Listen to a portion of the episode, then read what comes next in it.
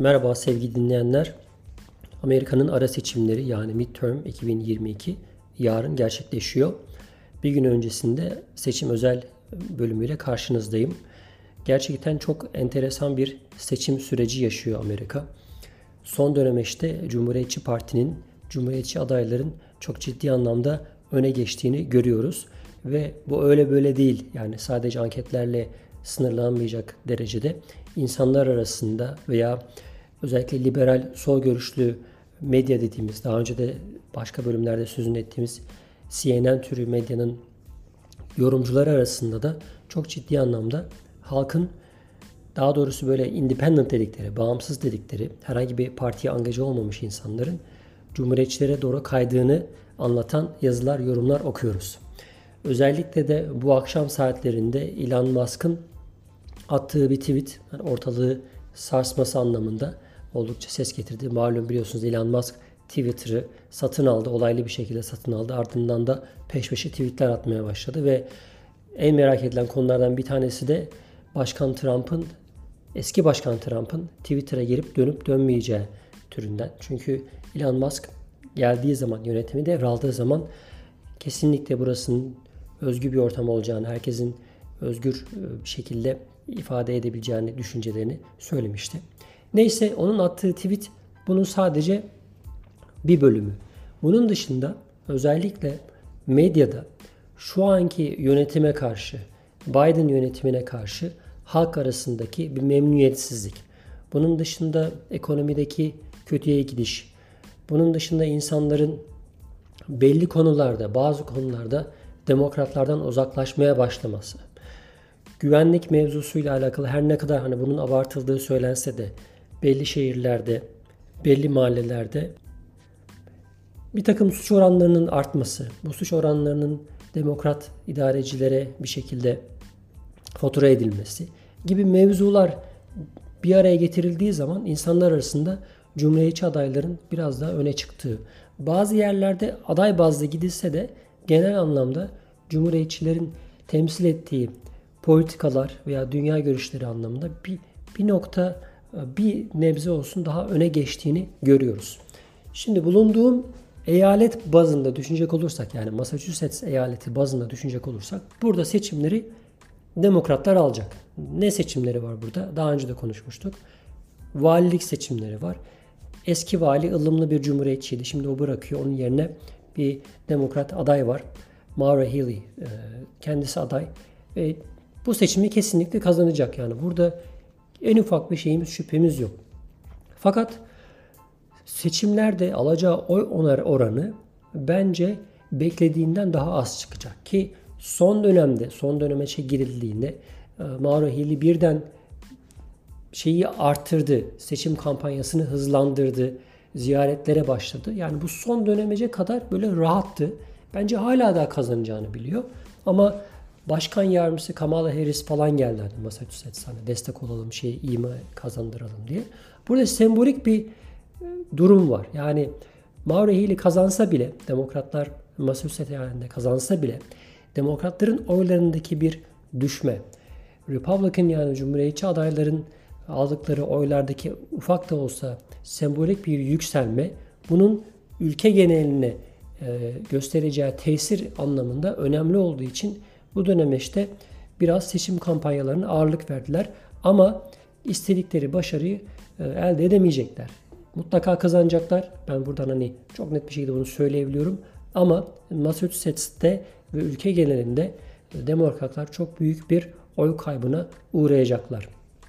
Massachusetts dışında neler olacak? Mesela Pennsylvania çok ciddi anlamda e, büyük bir kızışmaya, büyük bir rekabete sahne oldu. Aylardır devam ediyor bahsetmiştik. Malum Türk aday Mehmet Öz karşısında demokrat eski vali yardımcısı yanılmıyorsam e, onun çıktığı bir e, yarış var. Şimdi ikisi arasındaki yarış uzunca bir süre Mehmet Öz'ün Pensilvanya'da bile yaşamadığı aslında ikametgahının New Jersey'de olduğu üzerinden e, negatif bir kampanyayla başlatılmıştı. Ki hakikaten geçerli bir argümandı. Fakat bunun karşısında karşısındaki aday yanılmıyorsam Federman olması lazım ismi. O aday da sağlık sorunları sebebiyle e, uzunca bir süre insanların karşısına dahi çıkamadı. Seçim kampanyası dahi yürütemedi. Hala daha seçilmesi durumunda nasıl e, şey yapacak? Şeyini sürdürecek, e, görevini sürdürecek şeklinde bir takım soru işaretleri var.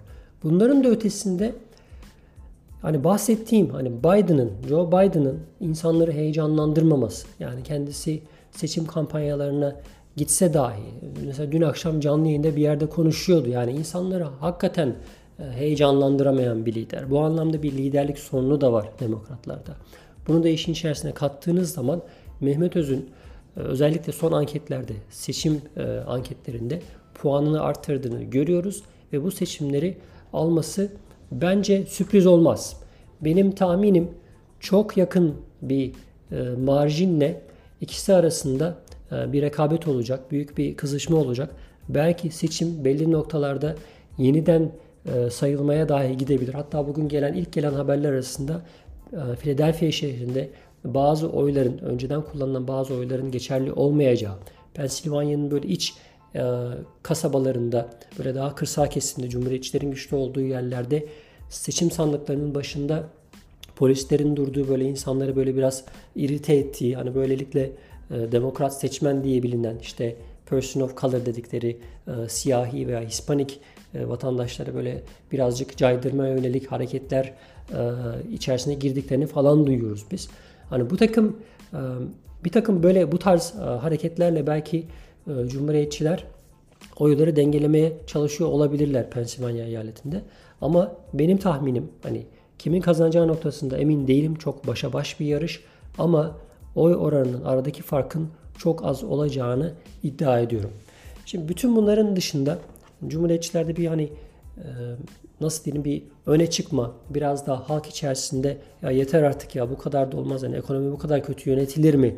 Hani Biden'a tepkiliyiz. Tamamen tepkiden dolayı Cumhuriyetçilere oyumuzu vereceğiz diyen pek çok insan olduğu gibi bir taraftan da Cumhuriyetçi adaylar içerisinde belli noktalarda öne çıkan insanlar var. Benim gördüğüm hani bütün bu olayları okurken mesela Florida'da DeSantis diye bir vali var. DeSantis e, bayağı da güçlü bir aday ve Cumhuriyetçi Parti içerisinde e, neredeyse parti liderliğine oynayacak kadar karizması olan Trump'ın karşısında ne kadar hani güçlü durabilir? Çünkü Trump senatoya Mehmet Öz de dahil olmak üzere bir sürü insan soktu veya belli yerlerde vali e, adayları olsun, başka e, pozisyonlarda olsun pek çok insanı Trump mesela destekledi. Örneğin mesela Massachusetts'te yine e, vali adayları Republican Parti içerisinden vali adayı Trump'ın desteklediği bir aday. Hani Massachusetts gibi bir yerde Trump'ın desteklediği bir adayın kazanması zaten mümkün değil.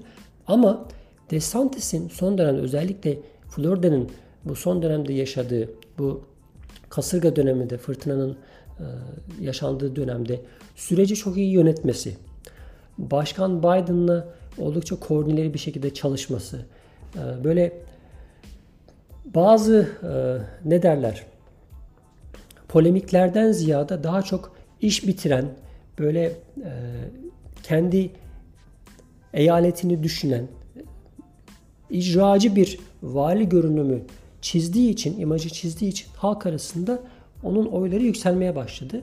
Bu da bence liberal medya tarafından baktılar. Cumhuriyetçi kanatta veya cumhuriyetçi oylarda bir yükselme var. Ve bu yükselmenin getirdiği en büyük tehlike Trump'ın bir sonraki seçimlerde tekrar aday olup yine ülkenin başına başkan olarak gelmesi. Bunu istemiyorlar bir kere. Bu olmaması için daha önceden aslında başlattıkları cumhuriyetçiler içerisinde bir ılımlı bir aday çıkar mı? Hani partiyi bu ele alır mı türünden e, bir düşünceleri vardı. Şimdi DeSantis'le beraber aslında bu düşüncelerini hayata geçirebilme imkanı bulacaklar gibi gözüküyor. Böylelikle DeSantis'i biraz daha öne çıkararak parti içerisinde böyle bir bölünmeye, bir e, kırılmaya gitmesini en azından ehven işer diyebileceğiniz Trump olmasın da içlerinde en azından makul, mantıklı, icraatçı, biraz daha ılımlı bir aday çıksa, e, başkanlığa giden yolda adaylığını ilan etse diye bakıyorlar. Aslında e, demokrat çevrelerin, liberal çevrelerin, özellikle medyanın bu anlamda düşüncesi bu. Şimdi Bütün bunları bir araya koyduğumuz zaman seçimlere bir gün kala bu ne anlama geliyor? Ne olacak? Senato. Senatoda yapılacak seçimler illaki önemli. Çünkü senatoda çoğunluğu ele geçiren parti ister istemez kendi düdüğünü örttürüyor. Bunun ötesinde senatonun dışında yine House of Representatives dedikleri temsilciler meclisinde de seçimler olacak. Bunun da yine aynı şekilde Cumhuriyetçilere kayması durumunda hem senatoyu hem temsilciler meclisini kazanan bir parti karşısında başkanı da başka birilerinde hiçbir gücü tutamaz. O yüzden belli adımlar atabilirler. Bu da daha önceden hep e, insanların tartışa geldiği kürtaj gibi meselelerde veya daha farklı konularda muhafazakar kanadın istediği bir takım yasaların geçmesi veya oraya doğru eyaletleri e, puşlaması, zorlaması gibi neticeler verebilir. Bunun ötesinde hani başkanlık seçimlerine şurada kalmış iki sene bir sonraki başkan adayının kim olacağı, e, demokratların böyle bir süreçte e, Biden'la gitmeyecekleri çok net. Biden sonrasında Demokrat Parti içerisinde nasıl bir e, adaylık süreci yaşanacak, kimlerin öne çıkacağı türünden gelişmeler karşımızda olabilir.